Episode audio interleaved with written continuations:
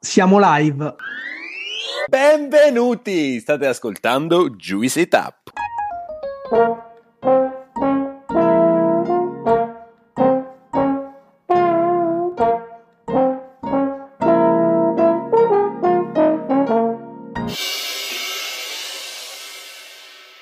Benvenuti a tutti, siamo al nostro cinquantesimo episodio, voi sapete che ogni dieci episodi noi registriamo il nostro interludio, è un dibattito interno tra noi tre dove ognuno di noi porta una tematica. Oggi, come in tutti i nostri episodi di interludio, eh, parleremo di tematiche succose e legate ovviamente al mondo enogastronomico.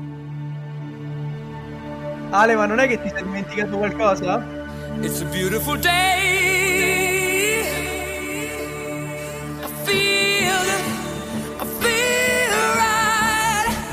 Sì, giusto. Bravo Gianluca che sei il disc jockey del gruppo. Oggi, cinquantesimo episodio, è anche il nostro anniversario, quindi 50 episodi, Juice spegne la sua prima candelina. Dai!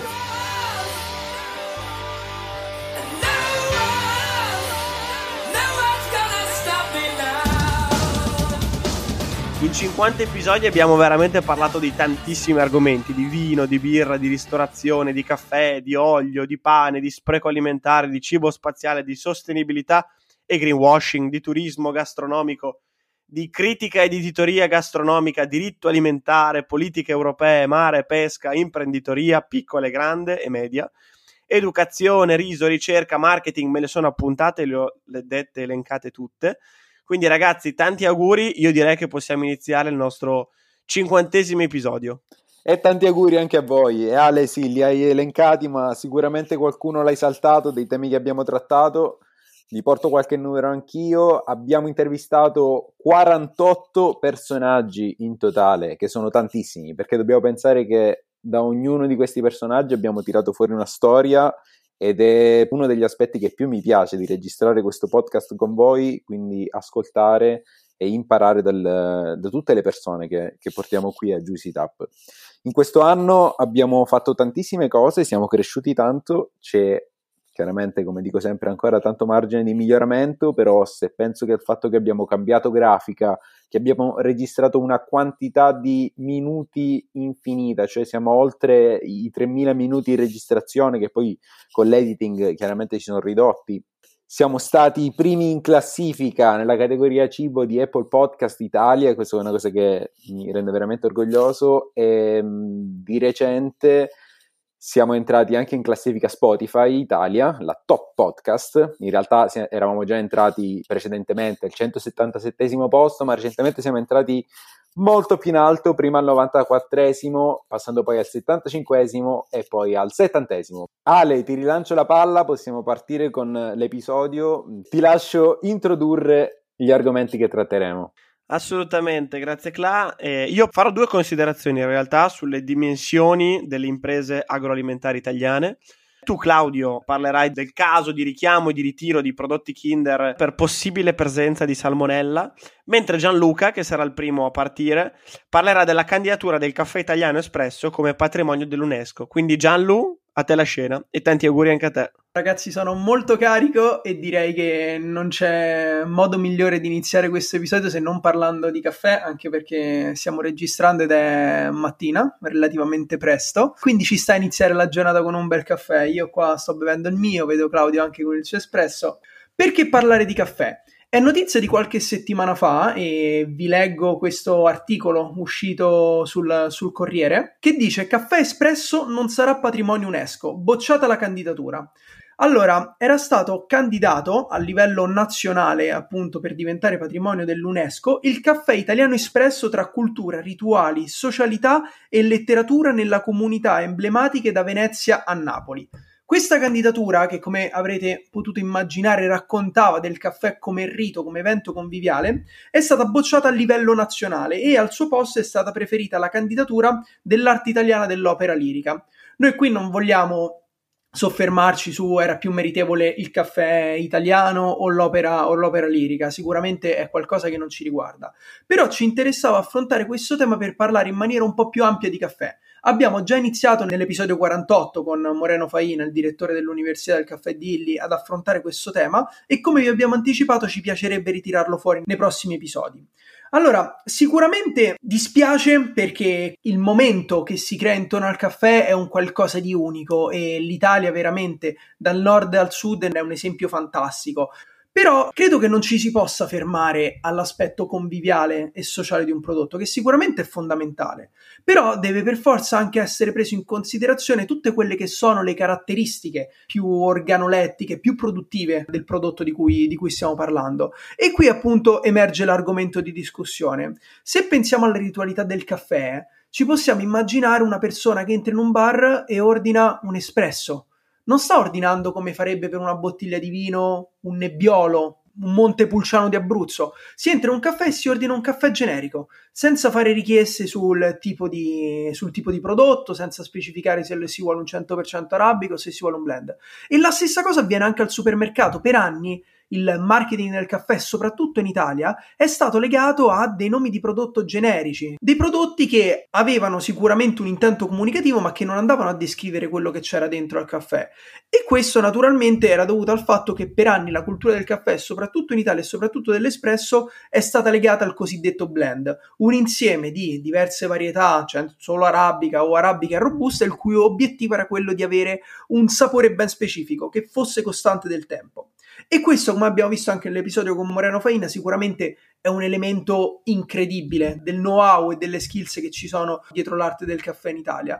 Però, dall'altro lato, questa specializzazione nel ricreare un sapore costante nel tempo va ad eliminare tutte quelle che sono delle altre caratteristiche del caffè. Perché naturalmente bere un caffè che proviene dall'Etiopia o bere un caffè che viene dal Brasile sono due esperienze di consumo totalmente diverse, in cui i sapori che andremo a trovare all'interno del prodotto sono totalmente diversi. In quello etiope magari emergeranno più le note floreali e fruttate dovute all'altitudine, mentre in quello del Brasile emergeranno più delle note di cioccolato, tostate e di nocciola, che sono un po' le caratteristiche a cui noi siamo abituati, perché solitamente l'espresso, essendo tostato abbastanza scuro, essendo un metodo di estrazione in cui la pressione e la temperatura dell'acqua giocano un ruolo essenziale, i sapori che si andranno a trovare all'interno della trazzina sono questi sapori cioccolatosi, nocciolosi. E quindi volevo parlare appunto di questa candidatura del, del caffè italiano per far emergere questo punto. Possiamo veramente considerare il caffè italiano un vanto se poi dietro a questo manca tutta quanto una cultura, una consapevolezza sulla complessità che c'è dietro al mondo del caffè. Io e Claudio, soprattutto tra di noi, siamo estremamente appassionati di questo mondo e ci piace andare a ricercare caffè diversi con metodi di estrazione che vanno ad evidenziare e far emergere caratteristiche completamente nuove. Quindi la mia provocazione è questa: ha senso per voi candidare a patrimonio dell'UNESCO un qualcosa che sicuramente dal lato culturale rappresenta tantissimo l'Italia, ma dove probabilmente in Italia abbiamo una cultura di quello che è il prodotto caffè, quindi il centro di questa candidatura, che non è sviluppato come potrebbe essere in altri paesi. Guarda Giallo, io ribadisco un concetto che ho già portato avanti quando abbiamo intervistato Moreno Faina di Illy Caffè per me in Italia è meno facile bere un buon caffè rispetto ad altri paesi del centro-nord Europa. Ho provato a portare del, degli elementi a supporto di questa cosa, cioè identificando potenzialmente nella disponibilità alla spesa da parte del consumatore o comunque anche a un'attenzione maggiore verso temi di, di, sostenibilità ambientale e il fatto che si vada a ricercare la monorigine, che si vada a ricercare anche sotto il punto di vista della sostenibilità sociale un caffè che sia fair trade. In questo caso specifico della candidatura dell'espresso all'UNESCO eh, mi suona molto come un caso di gastronazionalismo se vogliamo tirare in ballo anche il professor Michele Antonio Fino. Interiorizziamo come nostro l'espresso, ma poi, come in tante altre cose che consideriamo italiane, non abbiamo realmente contezza di, di cosa c'è dietro il caffè, perché come dicevi tu, per anni abbiamo bevuto e beviamo caffè generici, non, probabilmente la maggior parte degli italiani non hanno idea della differenza tra arabica e robusta, eh, non hanno idea di in che paesi si produca il caffè, non solo quello che bevono, ma dove si produca in generale. Quindi dire che una cosa del genere, che il caffè espresso, soltanto perché siamo abituati ad andare al bar a prenderlo, faccia parte della cultura italiana, tanto da candidarlo all'UNESCO come patrimonio intangibile, eh, secondo me è un'esagerazione. E devo dirti, tu dicevi all'inizio che non siamo nessuno per dire se era più meritevole l'opera lirica o il caffè espresso. Io dico, sono contento che sia andato l'opera lirica tra le candidature. Giusto per non beccarci poi una pioggia di una shitstorm nei commenti, volevo sottolineare un punto che il blocco della candidatura del, dell'Espresso non è arrivato a livello internazionale, quindi non è stato qualcuno fuori dall'Italia a bloccarci, ma è stata la commissione che ogni anno in Italia decide che cosa andare a candidare che ha deciso portare avanti la candidatura dell'opera lirica piuttosto che quella dell'Espresso. La promessa che posso fare lato Juice è che sicuramente nei prossimi episodi cercheremo di portare altri personaggi del mondo del caffè. In Italia abbiamo una scuola di grandissimi torrefattori, tra cui posso citare soltanto Rubens Gardelli che ha vinto eh, un sacco di titoli a livello mondiale specifici sulla torrefazione. Abbiamo Francesco Sanapo che con dritta artigianale ha veramente lanciato una rivoluzione all'interno di questo mondo e nello specifico nel mondo degli specialty, quindi sicuramente ne riparleremo. Intanto volevo fare un appello a tutti quanti i nostri ascoltatori, soprattutto gli appassionati di vino, di altri prodotti, di veramente iniziare a mettere il naso all'interno del mondo del caffè, soprattutto se come prodotto di base vi piace, perché c'è veramente tantissimo da scoprire, ci sono metodi di produzione e di estrazione diversa che possono veramente eh, entusiasmare e far anche capire di più su un prodotto che troppo spesso diamo per scontato. Grazie Gianlo per questo tuo contributo legato al caffè. Come sapete noi amiamo riproporre negli interludi tematiche che abbiamo magari già trattato con alcuni ospiti o comunque tematiche che andremo a trattare. Quello che ci piacerebbe magari nei prossimi 50 episodi è avere ancora più interazioni da parte vostra, quindi vi consigliamo la nostra community su Telegram o comunque continuate a mandarci direct per farci avere le vostre impressioni su anche questa tematica. Claudio, io credo che ora possiamo parlare del tuo argomento, eh, la scena è tua. Grazie Ale. A me piacerebbe partire da un articolo, però credo sia riduttivo, nel senso che eh, nelle ultime settimane ci sono stati diversi articoli che hanno descritto questa faccenda che si è aggiornata pian piano nel tempo. Però parto da questo articolo del Corriere della Sera, dell'economia. Ferrero in UK ritirati gli ovetti Kinder a causa di 57 casi di salmonella è un articolo del 4 aprile 2022. Io parto da qui per dire che ad aprile del 22, da una segnalazione partita appunto dal Regno Unito di circa 60 casi di salmonellosi, Ferrero ha richiamato e o ritirato, e poi mi concentrerò esattamente su questa differenza, una serie di prodotti a base di cioccolato. Inizialmente dal Regno Unito, ma poi la cosa si è allargata, eh, tanto che il richiamo e il ritiro hanno interessato ben 77 paesi nel mondo per la possibile presenza di salmonella. 77 paesi nel mondo è una cosa enorme, potrebbe trattarsi di uno dei richiami e dei ritiri di cioccolato più grosso della storia. In Italia ad aprile eh, Ferrero ha sia ritirato che richiamato alcuni dei suoi prodotti, c'è però da specificare che sono al momento misure precauzionali e volontarie di Ferrero, perché in Italia non sono stati rilevati prodotti contaminati o, anticipo pure, effetti avversi sui consumatori. Quindi non ci sono stati casi di salmonella, anche se c'è stato un caso sospetto a Ravenna, ma sembra non essere collegato al consumo di ovetti Kinder o comunque di cioccolato Kinder. E anche perché molti prodotti per il mercato italiano sono prodotti e distribuiti dal centro di Alba. Invece, tutti i prodotti richiamati arrivavano da un altro stabilimento, che era uno stabilimento belga, quindi in Belgio, eh, di Ferrero. In Europa si contano circa 190 casi, di cui circa 160 confermati, altri che sono probabili ma da confermare, soprattutto tra i bambini sotto i 10 anni. Questo perché la particolare varietà o sierotipo di salmonella che è stata trovata nello specifico in una centrifuga del latte, quindi non direttamente nel cioccolato, nel cacao, è un sierotipo che è particolarmente virulento sui bambini comunque sui soggetti più fragili. In realtà la eh, questione era già iniziata a dicembre del 2021 quando Ferrero attraverso degli autocontrolli aveva trovato questo sierotipo di, di salmonella, da lì aveva aumentato i controlli ma comunque non c'erano stati particolari problemi nell'immediato, invece i problemi sono arrivati poi tra marzo e aprile. perché stiamo parlando di questa cosa? Innanzitutto perché è una cosa enorme, perché come dicevo prima è uno dei più grandi ritiro richiami probabilmente di cioccolato eh, in Europa. E, è appena passata la Pasqua, quindi probabilmente molti di noi sono trovati seduti a tavola con uh, un, un, ovetto Kinder un uovo Kinder, anche se in realtà i casi sono più legati al, agli ovetti e ad altri prodotti a base di cioccolato Kinder. Ma eh, sto portando alla vostra attenzione questo argomento perché mi piacerebbe spiegare come funziona il sistema di ritiri e richiami nell'Unione Europea.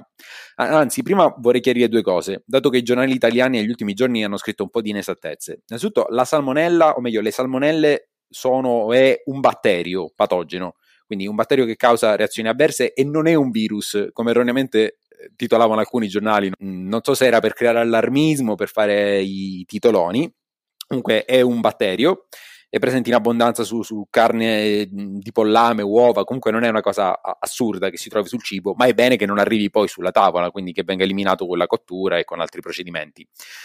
In più i giornali italiani parlavano di intossicazione da salmonella, in realtà non è un'intossicazione perché un'intossicazione avviene quando è coinvolta la presenza di tossine, quindi sostanze tossiche che causano eh, reazioni avverse.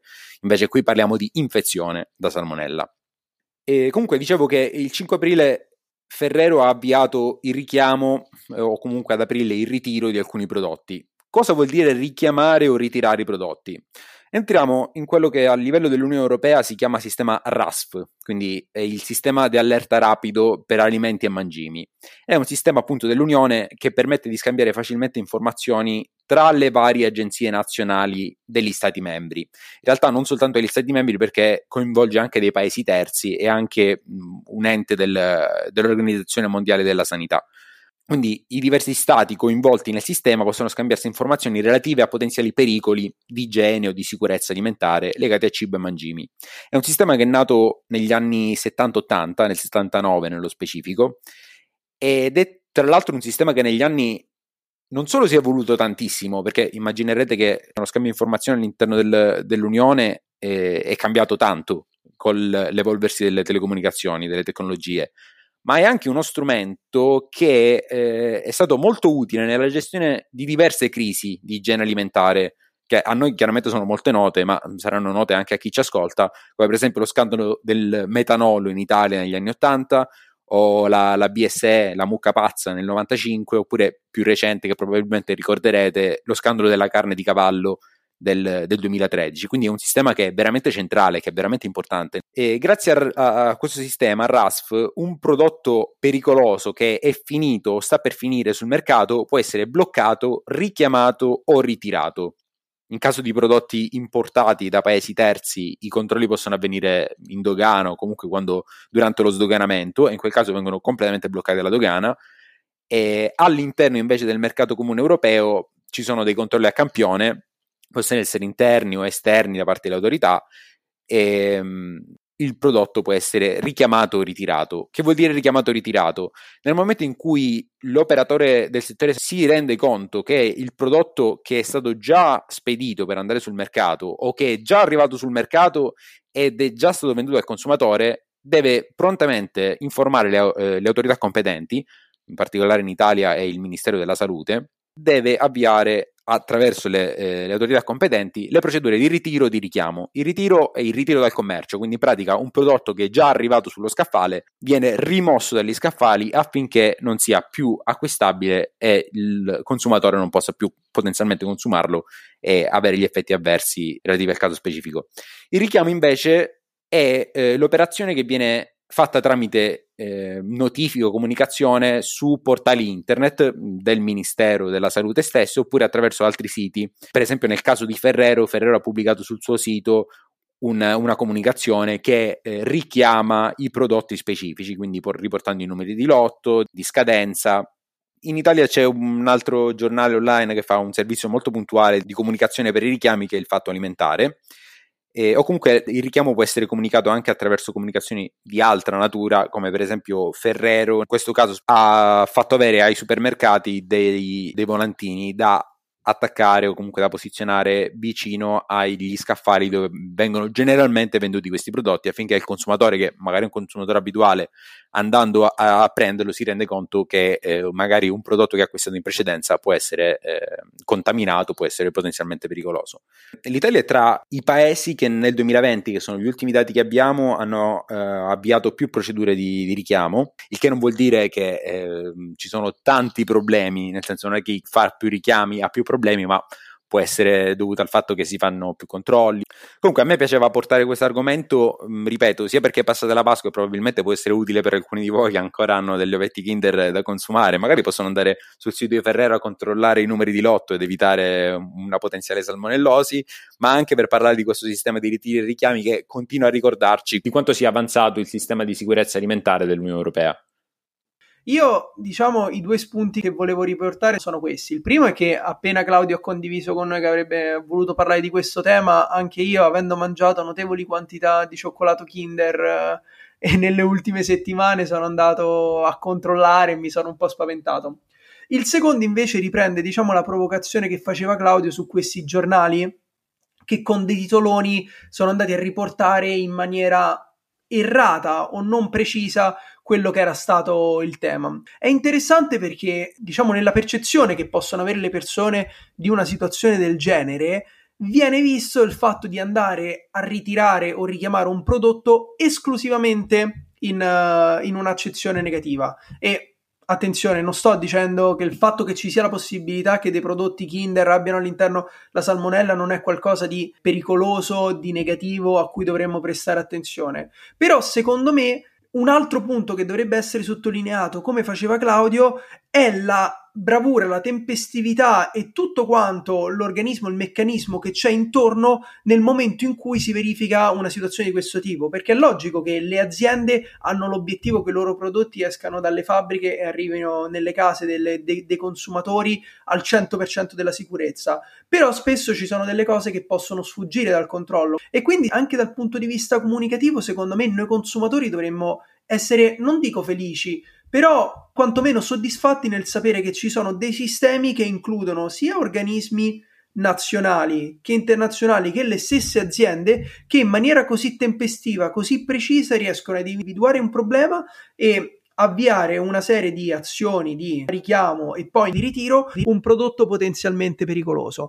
Giallo, sono d'accordo con te e a proposito di aziende insomma grandi, di comunque strutturate come può essere Ferrero, io volevo fare alcune considerazioni partendo da un articolo del Sole 24 Ore che eh, riprende a sua volta una classifica fatta dal Financial Times, è una classifica che esce ogni anno.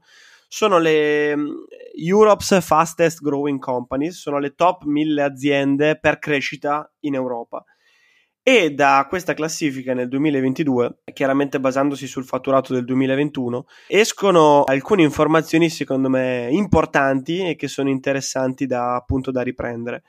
Eh, 235 imprese su 1000 aziende citate sono italiane, questo è certamente un dato molto positivo. Il dato che non è in realtà positivo è che soltanto 10 di queste aziende vengono dal settore agroalimentare.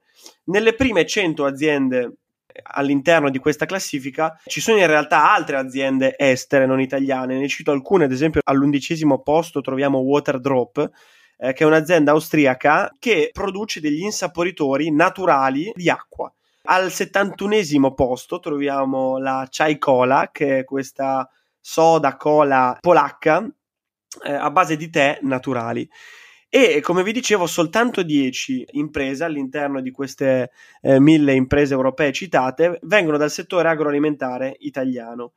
E ve le vado a citare sono Wine Livery che è un e-commerce che è cresciuto notevolmente nel, negli ultimi due anni a partire dalla pandemia legata al mondo del vino. Everly, Pinsami, Serre, eh, Life, Emilia Foods, Armonia Alimentari che tra l'altro è un'azienda che noi su Juice abbiamo intervistato e, e salutiamo Gabriele Menozzi, Caffè Barbaro, Fruit e Arte Passione. Quindi soltanto 10 eh, imprese delle 235 imprese italiane presenti in classifica vengono dal settore agroalimentare.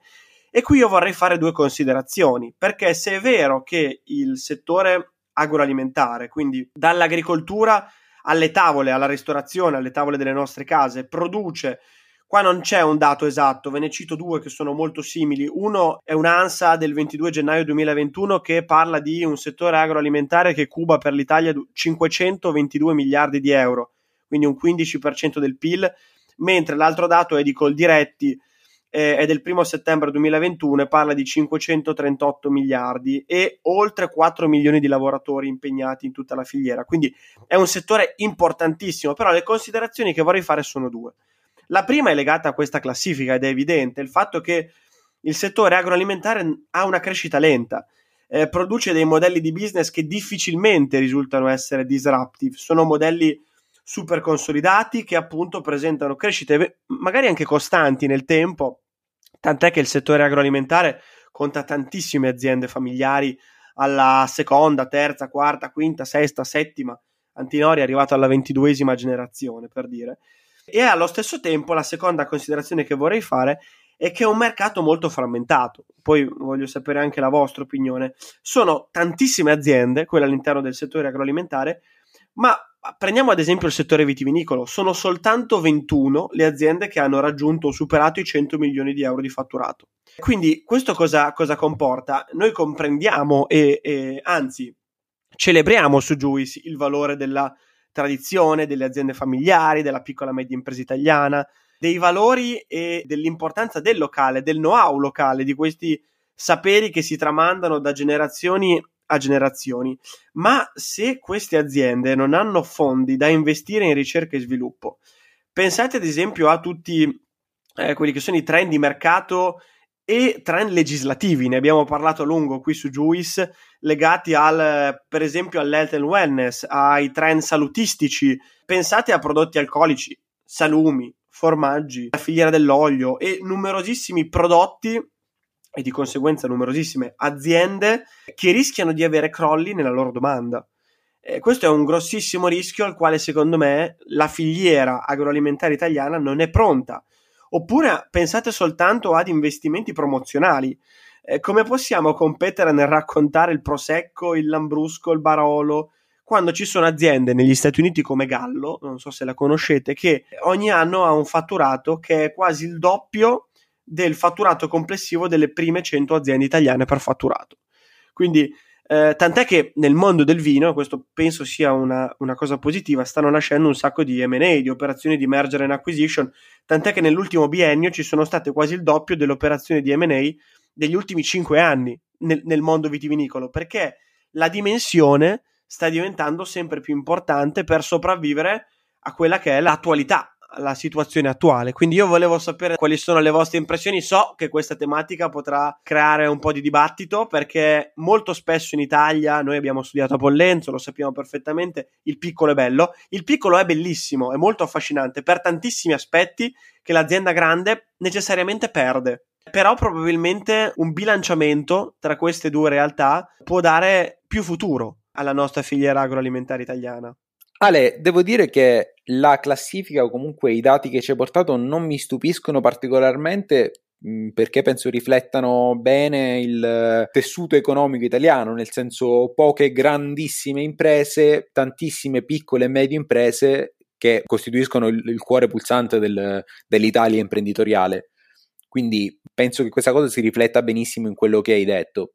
E ricollegandomi invece que- all'ultima cosa che hai detto, cioè come fa un tessuto imprenditoriale così a competere con i colossi eh, statunitensi o comunque con i colossi mondiali, eh, io direi che una risposta eh, si può trovare nei consorsi, ne abbiamo parlato, abbiamo visto con il caso de- del consorzio dell'Ambrusco come l'unione di diversi produttori che producono evidentemente lo stesso prodotto e quindi con interessi comuni di comunicazione, di promozione del singolo prodotto, possono portare dei benefici a tutti i produttori di un determinato consorzio. Quindi questo qua sicuramente è una soluzione, comunque un, un, elemento che mi sento di portare nell'argomento rispetto a quello che dicevi prima. Sì, è vero, l'abbiamo visto anche per il Ciro. È, è anche però necessario sottolineare che i consorzi di tutela eh, molto spesso innanzitutto devono prevedere sintonia tra le aziende presenti nel consorzio e questo difficilmente accade in Italia. In secondo luogo è necessario avere manager che gestiscono i consorzi, che abbiano visione, esperienza nel settore e allo stesso tempo il consorzio molto spesso lavora sulla tutela del nome e sulle attività promozionali, difficilmente lavora in ricerca e sviluppo. Cosa intendo per ricerca e sviluppo? Noi in Emilia abbiamo la Food Valley, raccontiamo nel mondo la Food Valley, noi abbiamo delle filiere straordinarie legate al parmigiano reggiano, all'aceto balsamico, al prosciutto di Parma, al vino, cioè sono però tante di queste attività messe a rischio dai tra- quelli che sono i trend di mercato, i trend legislativi ragazzi, eh, non neghiamolo, a inizio anno il vino ha rischiato di avere un, penalizzazione, anche se Claudio non era totalmente d'accordo. Quindi è necessario investire in ricerca e sviluppo per cercare di diversificare eventualmente l'offerta, eh, oltre al tornare sempre al famoso discorso dell'educazione alimentare. Questo sta, sta alla base sicuramente di tutte le nostre filiere, perché non l'abbiamo ancora citata, ma educare il consumatore finale eh, rimane comunque sempre eh, fondamentale. L'altro giorno stavo guardando questo video su YouTube di Starting Finance, shout out a Starting Finance, che parlava di come si pensa in ambito economico che la Francia stia comprando l'Italia. Però, a parte questo tema, citava alcuni dati secondo me estremamente interessanti e diceva che in Italia le aziende che superano i 250 dipendenti sono soltanto lo 0,09%, che è un numero piccolo, ma se comparato alla media europea, che è di circa lo 0,20%, si capisce quanto l'Italia sia un paese in cui le microimprese sono estremamente più diffuse. Pensate che in Francia è di circa lo 0,22, mentre in Germania lo 0,48%. Quindi in altri paesi europei ci sono aziende che in media sono molto più grandi rispetto a quelle in Italia.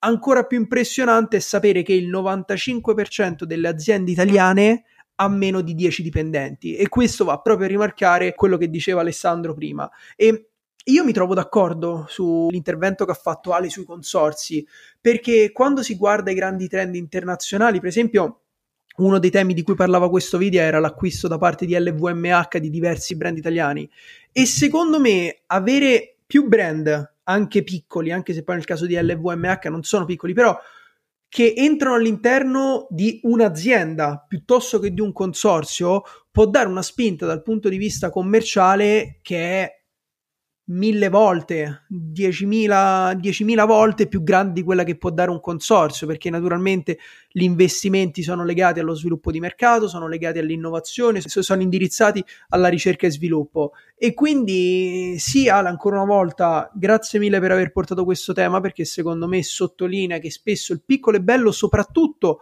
e in un contesto come quello in cui viviamo oggi, in cui essere un'azienda grande, essere un'azienda internazionale ti dà dei vantaggi incredibili sul mercato in termini di eh, agilità, adattabilità, capacità di un mercato sta andando male, lo riesco a compensare con le performance in un alto mercato, che delle piccole aziende, soprattutto in periodi di crisi, che magari un tempo potevano sembrare de- dei momenti distanti nel tempo, e che non arrivavano mai. Noi adesso veniamo da tre anni in cui è arrivata una dopo l'altra e in cui veramente le aziende, soprattutto quelle piccole, hanno avuto dei grandissimi momenti di difficoltà. È una riflessione importante che va fatta anche per capire in che maniera noi vogliamo ripensare il sistema economico italiano, non andandoci a perdere tutta quanta quella cultura e quell'heritage fatto di artigianalità e di piccole aziende che portano avanti un uh, savoir-faire. Ma Gianlu, ehm, secondo me sta proprio qui il, il, punto, nel senso, secondo me se volessimo polarizzare il dibattito, da una parte c'è chi, come dicevi tu, sostiene che è bene o, o comunque può avere degli effetti positivi il, l'acquisizione da parte di una grande azienda di diverse piccole aziende che hanno tanto potenziale sotto il punto di vista della qualità del prodotto, della comunicazione della tradizione e di tanti altri valori. E dall'altra invece c'è chi sostiene che eh, l'acquisto da parte di grossi gruppi possa rovinare eh, inserendolo in in un'ottica di mercato, comunque inserendolo in, una, in, delle dinamiche diverse da quelle del voglio produrre tradizionale, voglio produrre piccolo perché è bello, ehm, appunto facendolo entrare in, in, un'ottica di mercato, quindi rendere più efficienti i processi, rendere, eh, lavorare sui prezzi, lavorare sul marketing. Io non sto dicendo che sono per uno o per l'altro polo, voglio soltanto dire che secondo me è un po' più complesso di così, cioè è, è chiaro che l'VMH ha un potenziale enorme sotto il punto di vista della comunicazione, sotto il punto di vista del... Ma mh, per non parlare di LVMH, parliamo di, del gruppo Heineken che ha acquistato negli anni diversi brand diversi birrifici che erano mh, birrifici tradizionali che col tempo sono, sono andato, non dico fallendo, ma comunque eh, non erano più diffusi come erano diffusi magari quando è stato lanciato inizialmente il brand. Il gruppo Heineken acquistandoli li ha, mi ha fatto fare un boom enorme, si pensi al caso di, di birra Messina che prima era un, una birra consumata solamente a Messina in Sicilia, adesso invece lo troviamo all'Esselunga, lo troviamo ovunque. Sì, infatti non è soltanto un discorso legato alla comunicazione, che è sicuramente fondamentale, ma anche alla distribuzione che hanno queste aziende enormi e entrando nel loro circuito chiaramente eh, una piccola realtà non può ovviamente competere perché hanno accesso a canali di distribuzione globali su oltre 100 paesi nel mondo che ovviamente la piccola azienda non riuscirà mai ad affrontare. Ecco. Sì, Ale, d'accordissimo anche su questo punto della, di, della distribuzione, ma anche proprio della negoziazione, la forza di negoziazione che un gruppo più grande può avere nei confronti di un retailer eh, o di qualsiasi punto di, di contatto con il consumatore. Detto questo, ragazzi, sono veramente felice di aver fatto quest'altro interludio e mi è piaciuto, come mi piace ogni volta, in fondo confrontarmi con voi su queste, su queste tema- tematiche e portare i nostri punti di vista. Prima di chiudere, ci tenevo a fare una cosa, visto che, come dicevamo all'inizio, questo qui è l'episodio che sancisce un po' il nostro primo anno di vita. Vi vorrei chiedere che cosa vi portate a casa da questo primo anno di interviste? Non so chi vuole, chi vuole iniziare. Vado io notti insonni. No, tanti weekend eh, a fare editing, no neanche.